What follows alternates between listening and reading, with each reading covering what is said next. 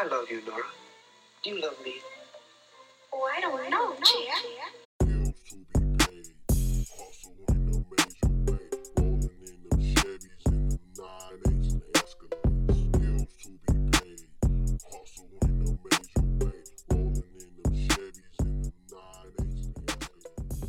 What's up, guys? What is poppin'? And welcome to the Meat Parade podcast. My name is Mac, and I am your host. I am a straight female, and according to your dad, I'm also a very good kisser.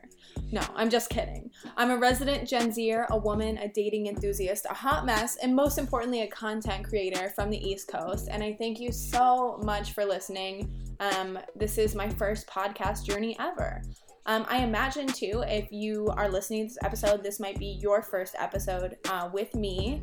So I'll go ahead and explain a couple of things for the new listeners. Um, some things you might be wondering, like what is a meat parade? What is meat parade? What does that mean? That doesn't sound vegan. If you're vegan, you're fine. No need to take discretion. No animals are harmed in the filming of this podcast. However, my parents and ex-boyfriends will be if they decide to listen to this. No, seriously, you guys like get out of here while you can because it is not about to be pretty. There are some things that you don't want to hear. But for everybody else, um, the word meat parade refers to the chain gang of hoes that you accumulate as a young 20-something in the dating world.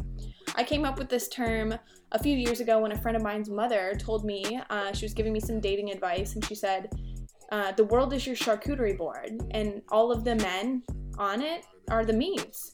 Um, and if you don't try every single type of meat and cheese, you're never really gonna know what you missed out on until you decide to settle down. And I love that analogy, and it inspired me to go on my own dating journey and meet a lot of guys. And I have accumulated a lot of stories from that.